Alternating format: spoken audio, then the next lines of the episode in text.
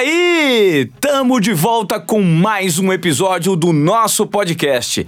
E hoje eu trago pro estúdio um dos maiores ginastas da história desse país. Ele tem um histórico familiar muito forte nesse esporte. Esse cara é um herói olímpico, prata no Rio de Janeiro no solo, é bicampeão mundial e tem nada mais, nada menos do que 69 medalhas em Copa do Mundo. Sem contar que a irmã dele é uma das maiores ginastas que esse país também já viu. Com a gente, qual é, Diego Hipólito? Hum, qual é, Moré? Ah, eu que te pergunto, cara, tudo bem? Tudo bem, graças a Deus. Prazer enorme ter você aqui, cara. Prazer e meu. Eu não poderia não vir, né, Ivan? Você é um querido, um amigo, uma pessoa aí que motiva pessoas. E eu acho que é o objetivo da vida. É, eu acompanho a sua carreira há muito tempo. Só... Você sabia um, que um dia, você não vai se lembrar, eu nunca te contei isso. Eu trabalhava em Paranavaí, no ano 2000. Você é do Paraná? Não, eu me formei em Londrina. Mas aí, a primeira equipe de reportagem, a primeira emissora que eu trabalhei foi na Globo de Paranavaí. Eu fui contratado em 99 e você estava de férias em Paranavaí junto com a sua irmã. Aham. E eu fui fazer uma reportagem com vocês. Você era pivetinho. Quantos anos você tinha em 2000? Ó, se eu tô 14. com- é, se eu tô com 33 agora, 2000 eu tinha quantos anos, gente? 14. Faz- 14 anos. E você já era, assim, todo ah, acrobático, aquela coisa toda. Você lembra disso? Eu lembro que eu gravei lá uma vez. Eu, minha família é de Maringá, que é ali do lado. Tinha familiares em Paranavaí e tenho familiares também em Londrina. Eu tenho, por coincidência, eu e minha irmã, a gente tem casa em Maringá. Toda a minha família é de lá. O Diego, você chama atenção por vários aspectos. Primeiro, pela sua personalidade, porque você é um cara campeão, você é um fora de série naquilo que você faz. Você elevou o nome da ginástica nacional a um patamar que o brasileiro ainda não conhecia, né? Não só você, sua irmã e toda uma geração que surgiu. E você também gerou muita polêmica recentemente. Você deu uma entrevista assumindo que você era gay. Não tem problema de falar sobre isso, não tem problema de falar sobre vários assuntos. De onde vem essa personalidade tão forte e tão assim. Uma pessoa que marca território?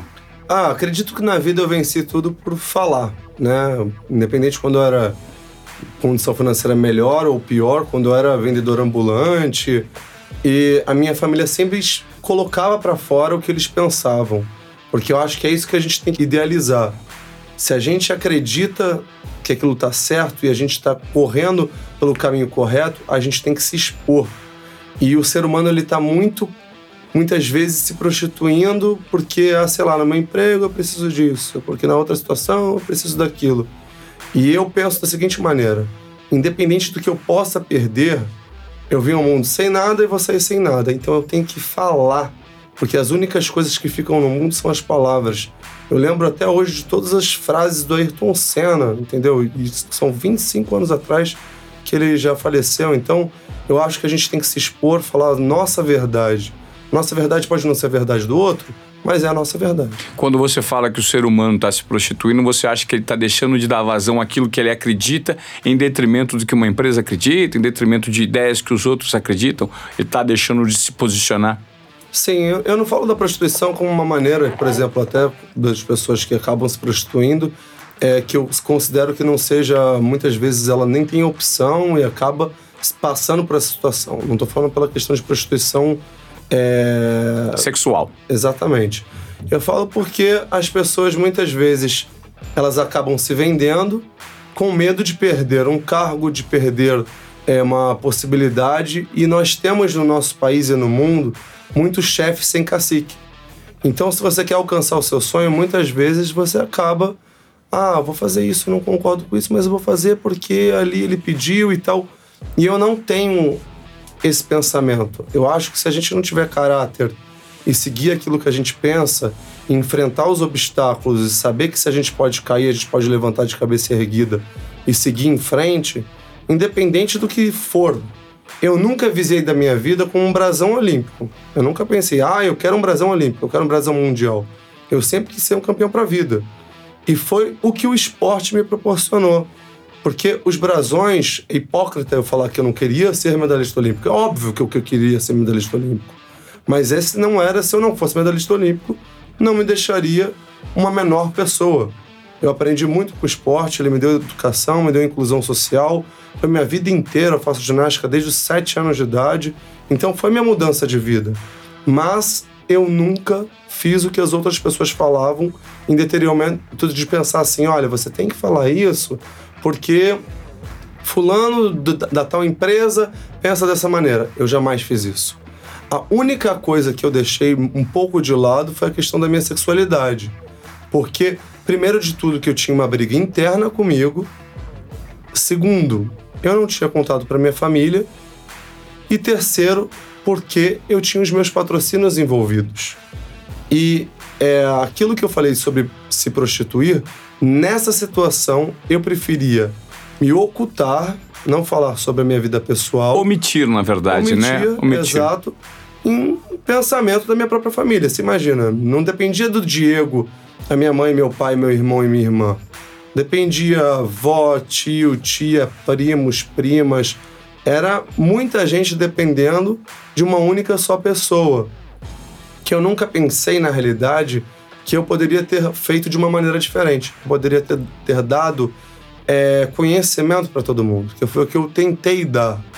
Eu acho que o dinheiro nem sempre é o que mais faz a pessoa crescer, mas eu só falei isso porque nessa situação eu também fiz muita, muitas vezes o que, o que eu cobro das outras. Você, a gente conversou previamente antes do início é, desse podcast para você que está nos ouvindo.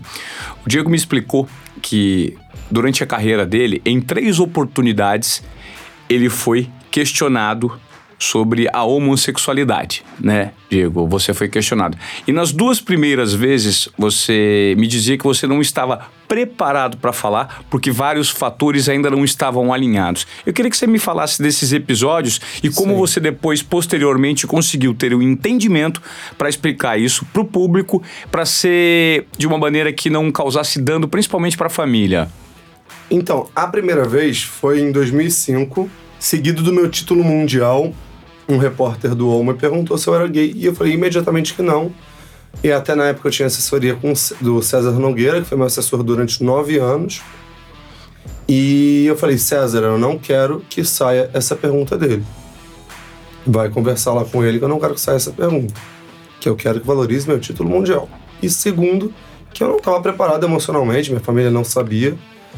A segunda vez foi é, depois dos Jogos Olímpicos do Rio de Janeiro. Duas repórteres, que eu não me lembro de qual revista eram, falaram que elas eram gays e tal. Depois da medalha de prata. Dois dias depois. Teve um evento na casa do meu empresário, do Bruno Chateaubriand. E ela me perguntou sobre. Elas me perguntaram, falaram que era um casal, que era muito difícil. E eu falei uma coisa muito simples para elas. Eu falei assim: olha, eu estou aqui para falar sobre uma medalha olímpica. Eu trabalhei minha vida inteira para isso.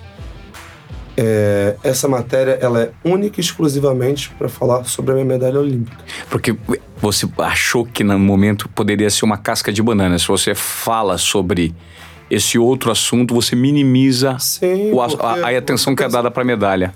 Pensa o seguinte: eu não tinha mais problema nenhum em ser gay. Eu já sabia que eu era gay. Eu não acredito que seja uma escolha ser gay. Eu não acredito que a pessoa escolha, olha, eu vou ser gay. Ela nasce. Eu acho que com 10 anos de idade, o treino, meu treinador foi falar com a minha mãe que eu era gay. Com 10 anos de idade? Você acha que com 10 anos de idade uma criança é gay? Então eu acho que eu nem sabia de nada. Mas eu só falo isso porque quando veio essa pergunta, eu pensei, vale a pena falar agora? Vale a pena expor isso? Eu acho que sexualidade não deveria nem ser algo de pauta. E eu falei para ela que eu não autorizava ela a falar sobre isso, porque eu queria valorizar os meus esforços, anos de treinamento. A pauta não deveria ser sexualidade, deveria ser uma medalha olímpica que foi muito trabalhada. E depois, agora, esse ano, um repórter do UOL novamente me perguntou isso numa entrevista que não era relacionada a isso eu já muito bem entendido do que eu sou, dos meus pensamentos, das minhas ideias, eu falei. O porquê eu falei? Porque tem muitos jovens que muitas vezes é, acabam é, se matando porque não sabem e não querem ser, ou não entendem, ou porque a família cobra, ou porque a sociedade cobra. Porque por mais que nós digamos que a nossa sociedade ela evoluiu muito, eu não acredito nisso. Eu acredito que porque as pessoas têm um pouco de medo de falar. Mas quando você vê muitas impunidades acontecendo, você se torna no, acha que você tem o direito de falar alguma coisa. E sexualidade, religião, etnias, obesidade, idade, mulher, existem muitos preconceitos. Só que eles são, na realidade, muitas vezes escondidos pela sociedade, porque você tem medo de. A pessoa que tem o ódio implantado dentro dela, ela só não fala tanto como ela falava porque ela tem medo do preconceito que vai acontecer e do que vai acontecer com ela. Mas ela ainda tem o preconceito. Porque é, o preconceito ele vem de gerações. E a nossa sociedade. É uma herança cultural, né? É exatamente, uma herança cultural. Mas a nossa sociedade tem o dever de mudança. Então, quando dessa vez me perguntaram, eu não sou uma pessoa que levanto, ban levanto bandeira. Mas se você me pergunta sobre, sobre minha sexualidade, eu falo com maior naturalidade, naturalidade. possível. É, você eu tem namorado hoje, Diego? Tenho, namoro há dois anos. É... E aí, tipo, frequenta a sua casa, você não tem problema nenhum em revelar isso, né? Não. Eu. Hum. Ele é bastante reservado, muito diferente de mim. E como eu falei, os preconceitos eles existem em todas as situações, até do próprio gay com outro gay. Porque o gay acha que todos os gays têm obrigação de falar. Mas cada um tem um ensinamento, cada um tem uma cultura. E tem pessoas que não têm vontade de se expor, tem pessoas que têm vontade, e cada um é de uma maneira.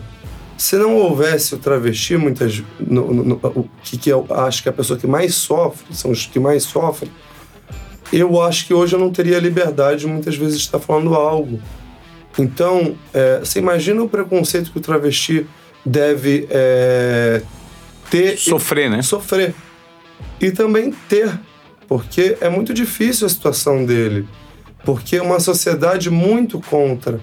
E se a gente pensasse que a gente não tem obrigação nenhuma de entender, mas e sim de respeitar e de viver de uma sociedade com amor, se você não entende, respeite. Eu acho que eu venho muito das minhas crenças, é, de certa forma, religiosas, eu tenho dois tios padres. Você tem, do... dois, você tem dois tios padres. Padres, então o enten... até o entendimento familiar foi um pouco mais complexo para você. Para você propor esse, essa, essa questão para tua família. Não, não, foi nenhuma proposta. Eu, não, eu, não, eu, eu, como eu sou uma pessoa de muito posição, quando eu decidi falar, eu decidi falar porque eu já estava mais entendido comigo. Antes eu achava que eu era um demônio. Você achava? Eu achava que eu era um demônio. E eu não sou um demônio. Eu propago bem, eu faço bem para as pessoas, eu tenho educação, eu não sou uma pessoa promíscua, eu tenho, acho que o um mínimo de amor por, por todas as pessoas. Se você é, perguntar para qualquer pessoa em qualquer lugar que eu passei, você, você pode ter certeza que 99% das vezes eu fui super educado. Você tem bons valores e bons conceitos, que isso também faz parte de uma herança cultural que você recebeu.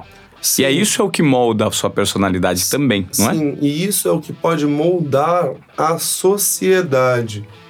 Porque só pessoas que falam e são ouvidas e falam com verdade que podem mudar a sociedade. Porque às vezes a verdade ela pode ser dolorosa. Como eu escutei muitas vezes, própria, eu, eu tenho dois tios padres, mas eu, eu frequento igreja evangélica. E a minha igreja ela não é diferente de nenhuma outra igreja. Ela tem todos os pensamentos que tem na Bíblia. Ela não é uma igreja inclusiva. Não existe nada disso. Só que eu vou ao culto para escutar a palavra de Deus, que é o que eu creio. E muitas vezes eu me interrogo: estou certo? Estou errado?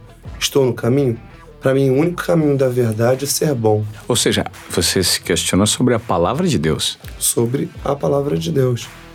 Eu, se você ver no meu próprio celular, eu gosto de vários tipos musicais. Eu acho que a música move a gente.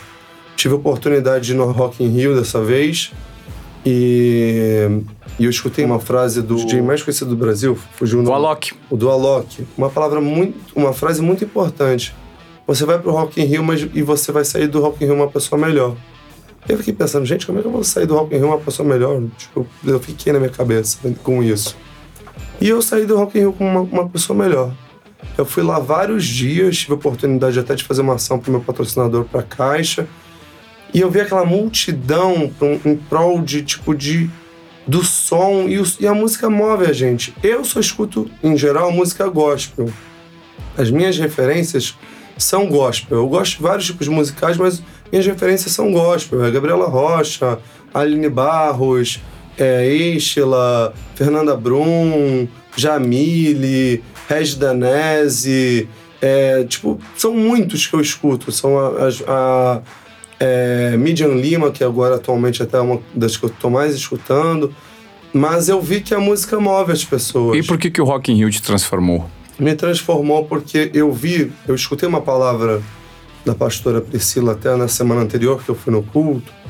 E se você for seguir ao pé da letra tudo que fala na, na, no- na própria Bíblia, eu acho que, eu não sei, você não vive absolutamente nada. E se Deus realmente é amor, eu acho que eu tenho que viver o amor também. Eu tenho que ser bom em todos os lugares que eu tô. E eu tava no Rock in Rio falando com a Bia, num momento eu me peguei falando de Deus no Rock in Rio. Tem nada a ver, né? Tipo, Rock in Rio. E o que eu acho que me fez melhor é que eu vi uma união de pessoas. Como eu vi, e foi principalmente no cenário olímpico, que foi onde eu fui medalhista olímpico, vi poucos atletas, fiquei um pouco chateado por os camarotes não chamarem os atletas, que eu acho que é um legado olímpico aquilo ali, por mais que fosse o Rock in Rio, que seja algo diferente, que seja da música, mas eu vi muita união, muitas pessoas ali, tipo, com os seus ídolos ali, que eles gostam das músicas que eles gostavam. Quando eu vi a Pink cantando We Are, We Are the Champion, foi algo que eu me arrepiei, que eu não sei explicar, que foi algo que entrou em mim. Então, eu saí do Rock in Rio, de certa forma, uma pessoa melhor. Como é que você trabalha a questão do preconceito, principalmente via rede social? Então, eu tenho uma visão muito diferente do que todo mundo me fala. Eu, quando eu tenho tempo em rede social, eu sempre respondo às pessoas. Mesmo aqueles que são os haters que te perseguem. Sempre, sempre. Eu não tenho problema com hater. Porque eu acho o seguinte, eu não vou ser amado por todas as pessoas. Mas você, sof- você, depois que você assumiu, você passou a sofrer algum tipo de preconceito? Sim, sim. Algumas. Foram muitas mensagens muito positivas, mas tiveram mensagens também de ódio. O ódio é implantado no ser humano, né? É, a gente não tem como, como domar o que a pessoa que está numa cadeira vai falar, ou que está no celular vai falar para outra pessoa. Ela fala o que ela quer falar. E ela está no direito dela. Eu não a julgo. Eu não tenho direito de julgar ninguém. A maneira é só pra saber como é que você vai lidar com esse ódio, né? eu nunca vou digerir de uma maneira negativa. Porque eu aprendi que contra o ódio eu vou combater com amor. Então, quando uma pessoa me fala um absurdo, eu sempre vou responder muito educadamente.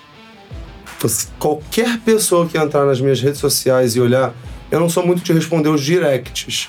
Eu vejo o pessoal pedindo, ah, responde o direct e tal. Eu não sou muito de responder o direct. Eu, eu menciono as pessoas que me mencionaram, normalmente. A pessoa me mencionou em uma coisa, no evento que eu tava. Eu geralmente menciono. Se eu tô no, no, no evento e eu tive tempo, olhei, eu vou mencionar a pessoa também. Eu acho de uma maneira de, de retribuir que ela me mencionou, que ela gosta de mim, enfim. Mas essas mensagens, por exemplo, quando eu publico uma foto e coloco as minhas ideias, muitas pessoas vão concordar e muitas pessoas vão discordar, que é o direito. Eu sou um eterno aprendiz. Se eu sou um eterno aprendiz, eu também posso aprender com, com alguém. Ninguém é tão inteligente que, que não possa aprender nada. E ninguém é tão ignorante que não possa ensinar alguma coisa, não é? Sim. Eu acho que ignorância só é falta de conhecimento. Sim. Então, quando essas pessoas me mandam essas mensagens absurdas, eu vou citar um exemplo básico que aconteceu essa semana. Quando as meninas não se classificaram para os Jogos Olímpicos, eu fiquei muito triste. Porque quando um avião cai, ele não cai por conta do piloto só.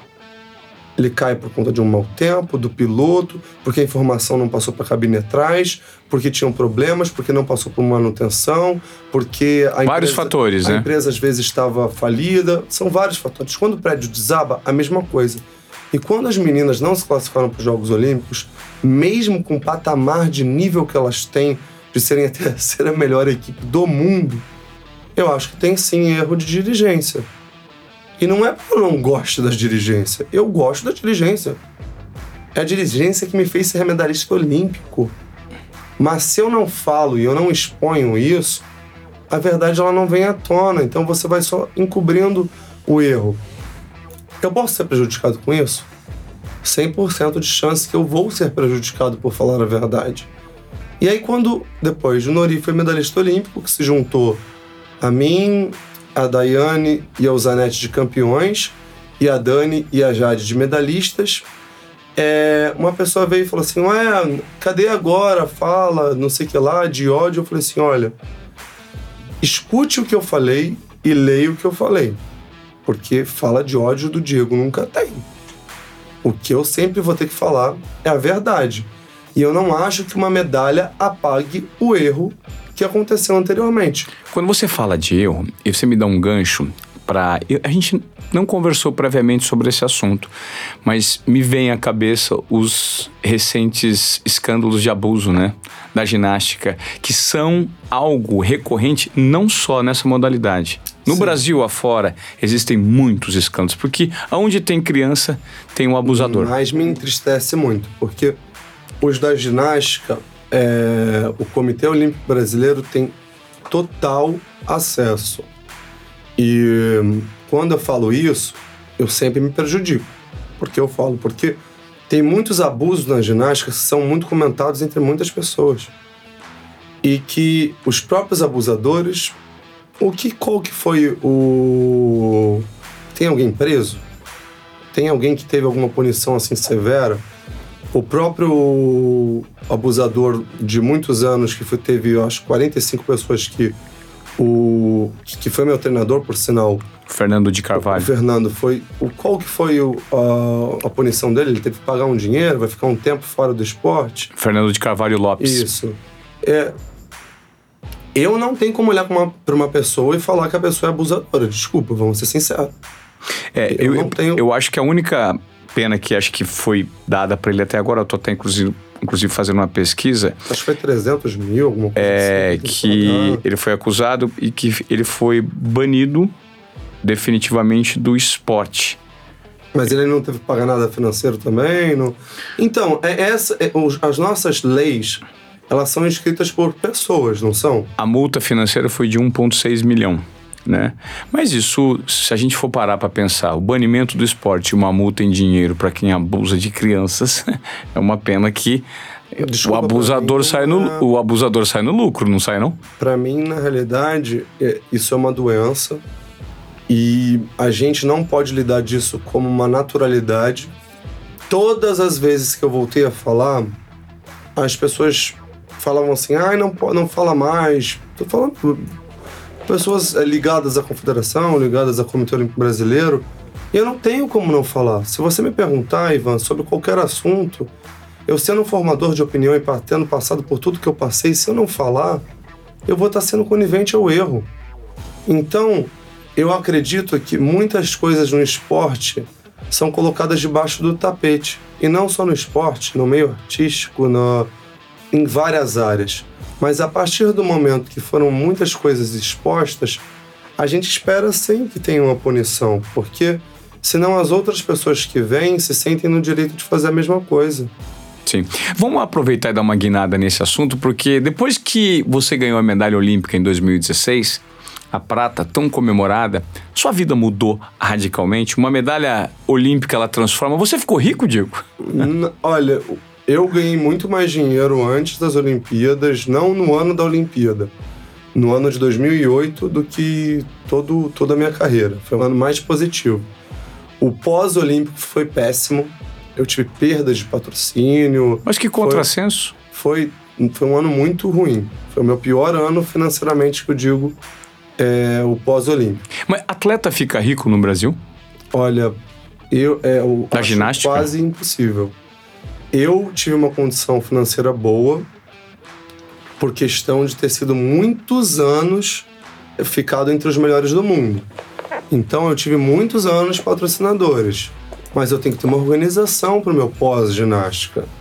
Então eu acho que essa deve ser a maior preocupação de todos os atletas, mas a realidade financeira é uma realidade hipócrita.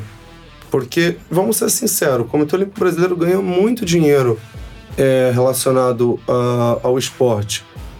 O dia, algum dia ganhou algum real do Comitê Olímpico Brasileiro? Eu nunca ganhei nenhum real.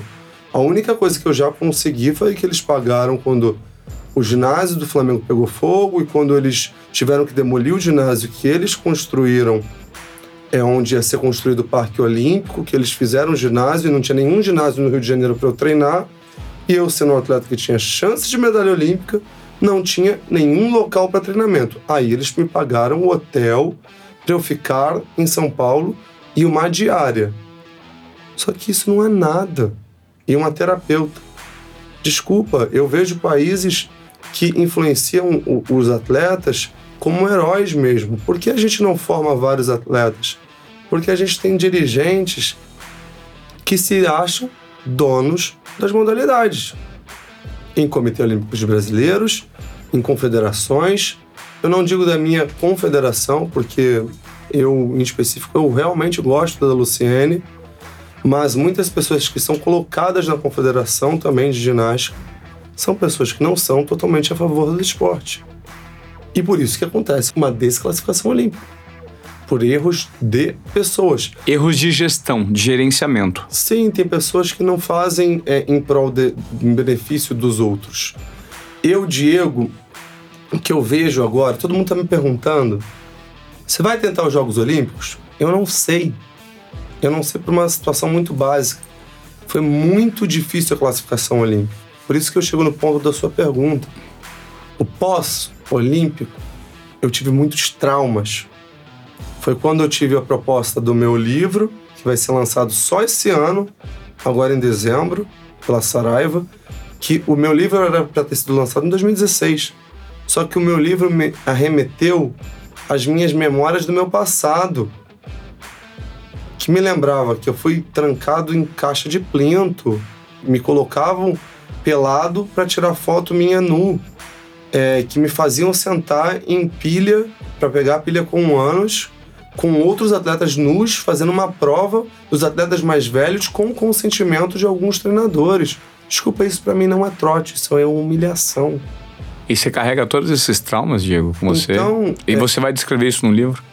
tudo eu falo no meu livro. Eu falo no meu livro absolutamente tudo. Eu só não falo sobre os estupros que aconteceram na ginástica, porque não cabe a mim. Eu acho que isso deveria ter uma investigação por parte do Comitê Olímpico Brasileiro e por parte até da Polícia Brasileira na ginástica. E você acredita que esse tipo de conduta, que de repente pode estar enraizada no esporte, ela continua sendo praticada ainda hoje, apesar de todas essas investigações desses escândalos recentes? Eu acho que pode continuar assim, porque a questão do que aconteceu comigo referente aos supostos chamados de trote, isso não acontece mais. Isso era numa geração que não tinha internet. Mas os estupros sempre vão voltar a acontecer. Porque os estupradores, como eles não têm uma punição, eles se sentem livres. E também não tem rosto, né? E não tem rosto. E não tem nome. E não tem muitas coisas. E acredito que nunca vai ter. Porque nós somos o país da impunidade. Muitas pessoas sabem o que aconteceu, mas como a própria vítima se sente oprimida em uma situação como essa, eu vejo, olha quantos anos eu demorei para ter coragem de falar que eu sentava numa, tive que sentar numa pilha com outros atletas e assim, tipo, isso não aconteceu com o Diego, isso aconteceu com, tipo, mais de 60 meninos. Entendeu? Me colocavam eu, um outro menino e um outro do lado, escreviam com pasta os três nus, em um eu, e no outro sou, e no outro gay. E tiravam foto. Aí eu tive num, num, num campeonato ataque epilético, quando tinha que sentar nessa pilha, que, que, todo mundo tinha que passar, os calouros, eu era um dos calouros. Eu tinha 10 para 11 anos de idade, gente. Eu era uma criança, eu não tive ataque epilético. E aí, como eu tive ataque epilético, não, não consegui fazer devidamente como todo mundo fez, e nananã. E aí, o que aconteceu? Eu tive, tiveram, quando eu cheguei no meu clube, os atletas mais velhos queriam tirar foto minha nu. E aí tiraram fotos minhas nu. Hoje eu fico pensando, porque até então, até eu fazer terapia durante dois anos, porque eu tô falando isso, o pós da Olimpíada, me deu muitos traumas. Ninguém queria me levar para os Jogos Olímpicos e eu tinha a chance de ser medalhista olímpico. Eu fui levado para os Jogos Olímpicos pontualmente pelo Jorge Bichara e pelo Marcos Goto. Eles me levaram para os Jogos Olímpicos porque eles acharam que eu estava sendo prejudicado. E aí você foi lá e garantiu uma medalha de prata. Fui medalhista olímpico. Eu sou muito grato por eles, mas óbvio que foi mérito do meu trabalho de muitos anos, de trabalho até do próprio Renato Araújo, é que foi meu treinador durante muitos anos. E os traumas apareceram pós-Olimpíada? Os traumas apareceram porque eu tive um trauma muito grande antes das Olimpíadas.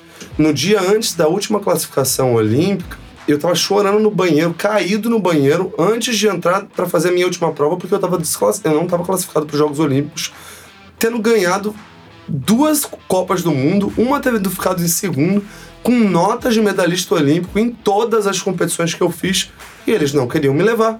E eu tava lá, e aí eu me lembro que o, o Henrique foi no banheiro, eu tava chorando muito, e eu tava desesperado, na realidade. Eu falei assim, gente, é meu sonho, eu não quero terminar minha carreira caindo nos Jogos Olímpicos. Uma vez eu caí de bunda, outra vez eu caí de cara, eu só quero ficar de pé. E é mérito meu, eu mereço ir. Se os outros fossem melhores do que eu, eu entenderia. Eu sou justo. Mas eu merecia ir para os Jogos Olímpicos. E aí ele foi falou comigo, eu consegui fazer a prova, não sei como eu consegui fazer uma excelente prova, tirei 15,500.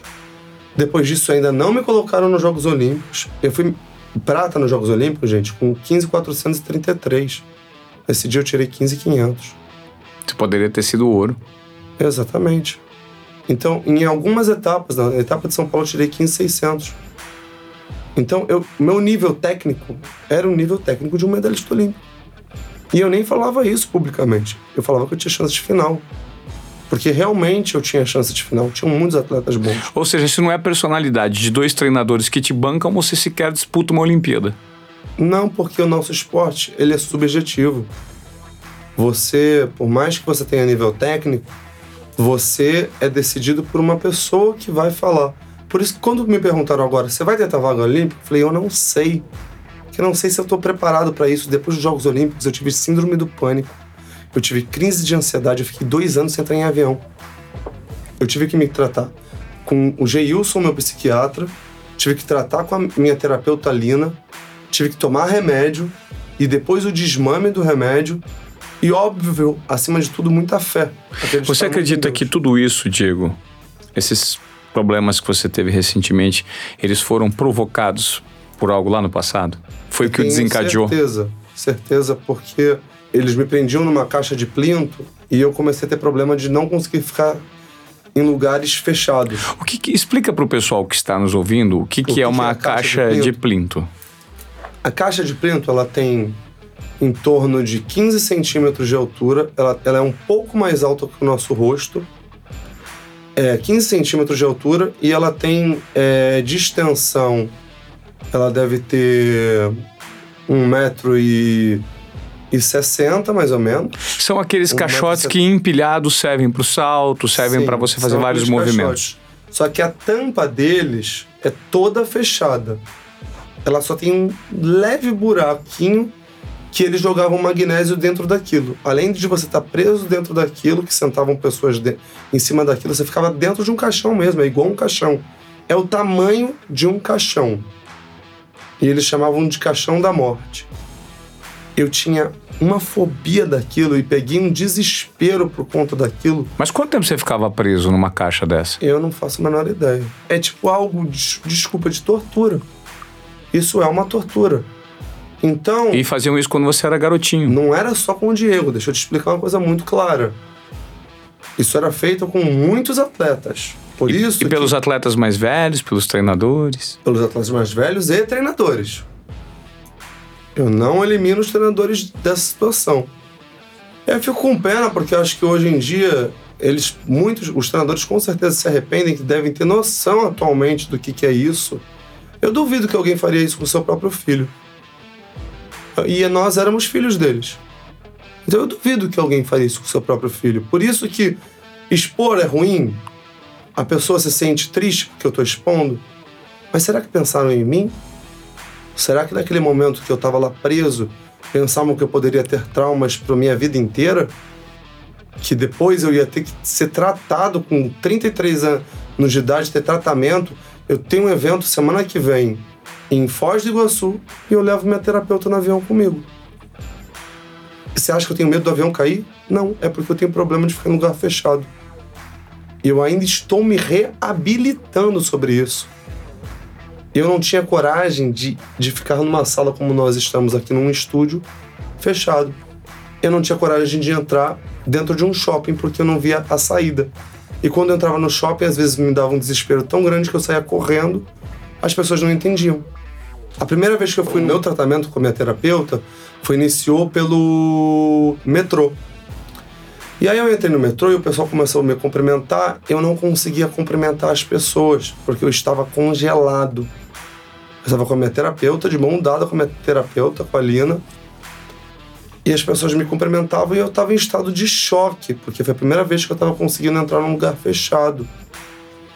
E e o que eu digo, depois de ter passado disso tudo, que o que me livrou foi a fé, os remédios, minha terapeuta, meu psiquiatra e minha família.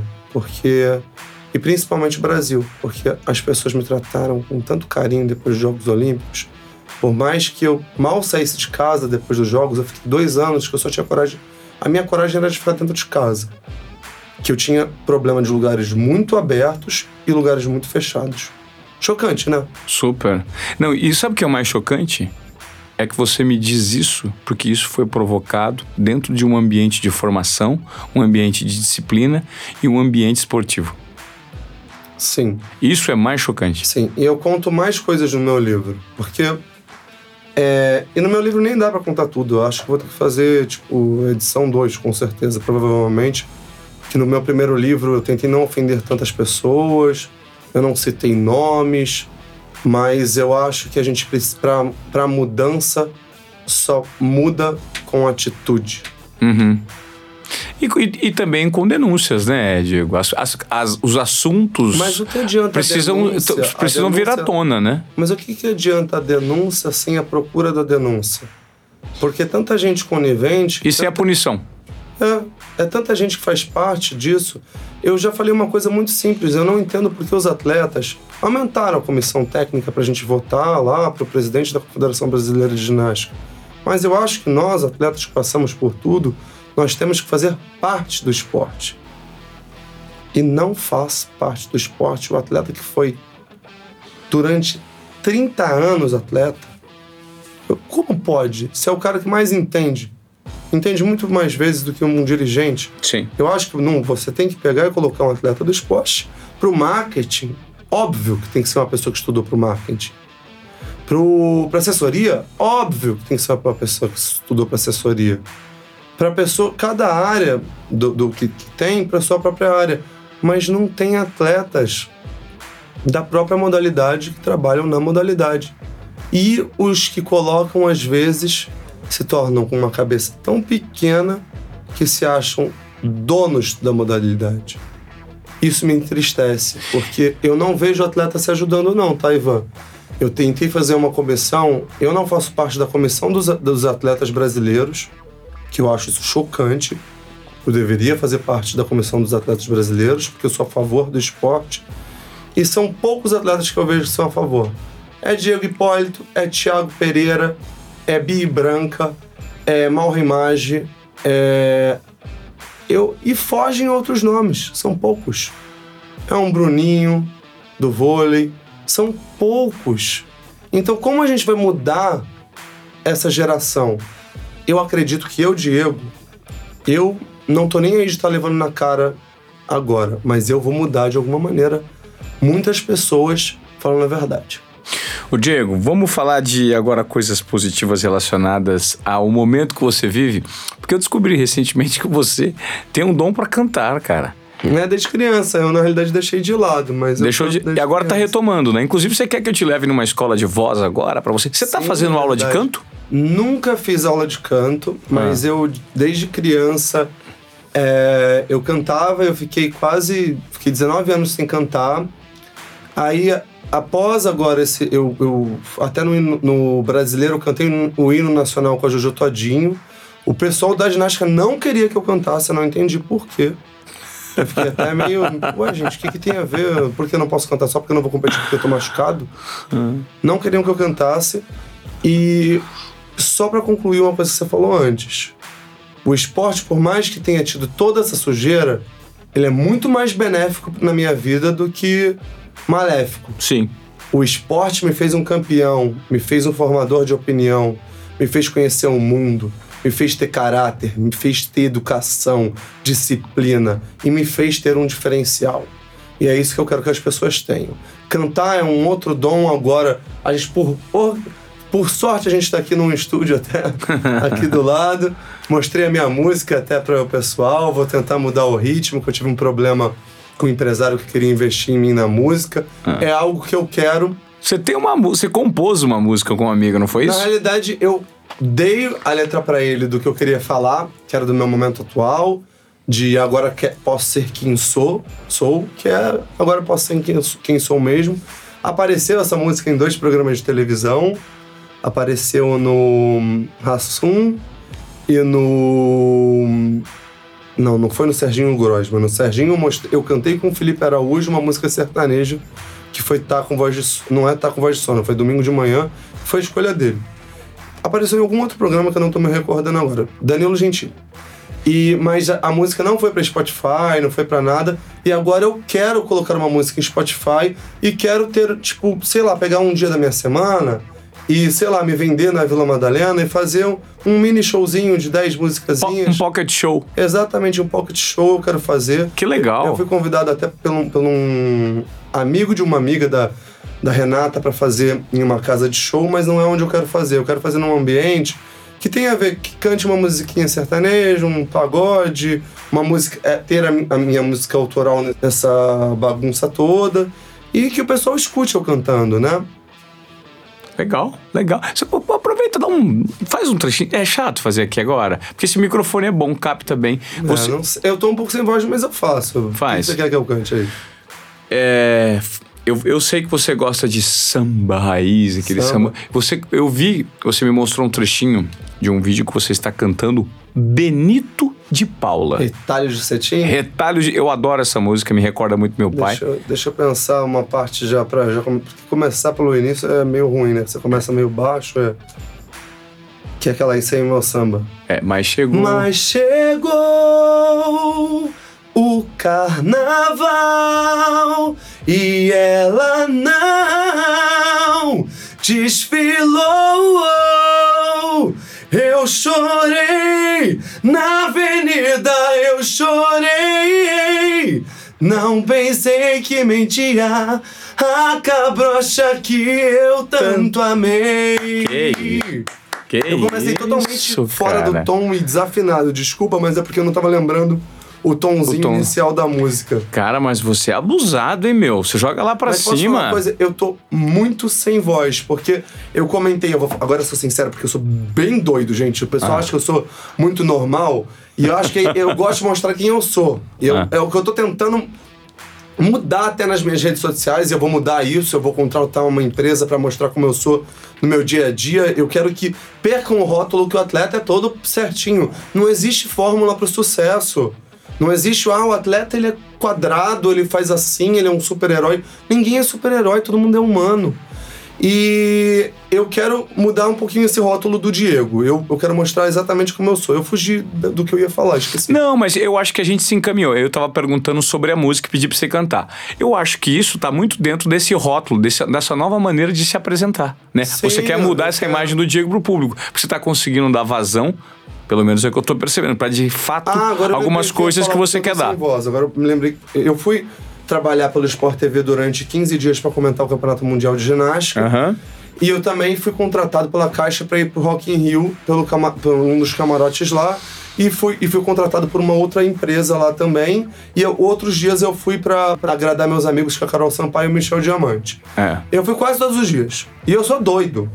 Eu vou, eu faço mortal. Me pediu pra fazer mortal, eu faço mortal. Saí até fazendo mortal lá. E aí eu, eu não consigo. Toma ficar- uma, toma uma. Tomo, tomo uma. É, Não quando eu vou treinar, por exemplo, mas tomei um- algumas lá. Não Ah, mas quando você tá. Não, quando você tá se divertindo, você tem a Sim, liberdade. não- não- o pessoal acha que atleta não bebe. Atleta bebe sim. Eu acho que tudo tem, tem seu limite. Você tem que saber quando você pode beber e quando você não pode beber. Então, e cada um faz o que tem vontade de fazer. E eu sou muito intenso. O show da Pink me emocionou muito. Porque cantou músicas que eu adorei ouvir. E principalmente We Are The Champion. Quando cantou, eu não sei, eu fiquei tão emocionado. Eu falei assim, eu não consigo ir embora. E eu tinha que ir embora, que eu tinha que comentar no Sport TV no outro dia. Eu falei assim, não consigo ir embora. E aí eu acabei perdendo minha voz. Você imagina só, eu tava comentando é, no Sport TV várias horas. Eu palestrei na semana anterior. E eu não paro, aí no seguinte você me falou, você falou comigo, eu já marquei com você. Aí ontem eu fui para um evento que eu tinha que falar, que também era palestra e também outra coisa, e aproveitei para marcar para ir para outra rádio. Que eu acho que é isso. É, Eu vim pro, pro mundo por algum motivo. Para passar, acho que alguma ideia, para passar bondade e para que as pessoas percam rótulos uma com as outras. As pessoas têm que parar de ter preconceitos uma com as outras. Cada um é da maneira que é e isso não me define. Ser gay não me define. Eu acho que me define é meu caráter.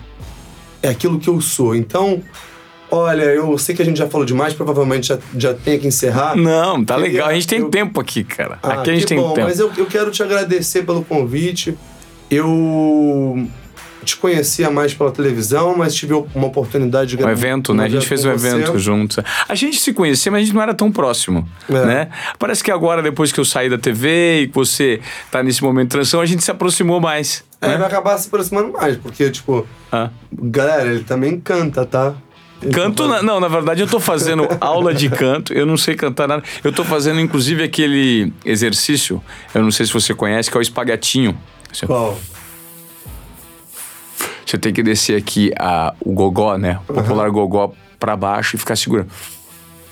Pra você treinar a musculatura da garganta, porque isso faz. É esse eu não faço, porque todos que eu fiz foi com fono. É. Foi porque, na realidade, eu, depois desses períodos todos estressantes, eu tive síndrome do pânico, tudo, em conjunto eu perdi minha voz. Eu fiz três calos na minha corda vocal. Nossa. Então, a minha única é, válvula de escape, que era cantar, nem isso eu tava podendo fazer. Eu, tava tão, eu fiquei tão estressado com tudo que aconteceu.